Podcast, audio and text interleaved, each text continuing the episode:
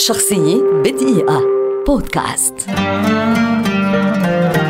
فرانسوا مورياك روائي وكاتب مسرحي فرنسي كبير ولد عام 1885 ويعد واحدا من أبرز كتاب عصره وأحد أعظم الروائيين في فترة ما بين الحرب العالمية الأولى والثانية. اشتهر مورياك بدفاعه عن القيم الروحية والدينية وقد زخرت كتاباته بالمواقف الإنسانية والأخلاقية. وصلت حد وقوفه ضد احتلال بلاده للجزائر والمغرب واتخاذه مواقف مساندة للمقاومة ضد الاستعمار الفرنسي. تركزت رواياته على فئات الطبقة الوسطى في مسقط رأسه بوردو. تناول الحب في رواياته كما تناول العلاقة بين الإنسان ووجوده والقضاء والقدر. وتتميز رواياته بلغتها الجميلة ذات البعد النفسي. ومن رواياته الشهيرة نذكر لحم ودم تيريز ديسكيرو وعقدة الأفاعي عام 1939 بدأ مورياك كتابة سلسلة من المقالات تعبر عن وجهة نظره في الحياة والأدب لجريدة لوفيغارو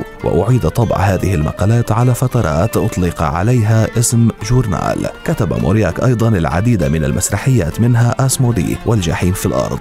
بلغ عدد مؤلفاته بين الرواية والمسرح نحو 30 عملا وقد حصل عام 1952 على جائزة نوبل للأداب واستمر بالكتابة حتى رحيله عام 1970 عن عمر ناهز 85 عاما. شخصية بدقيقة. بودكاست.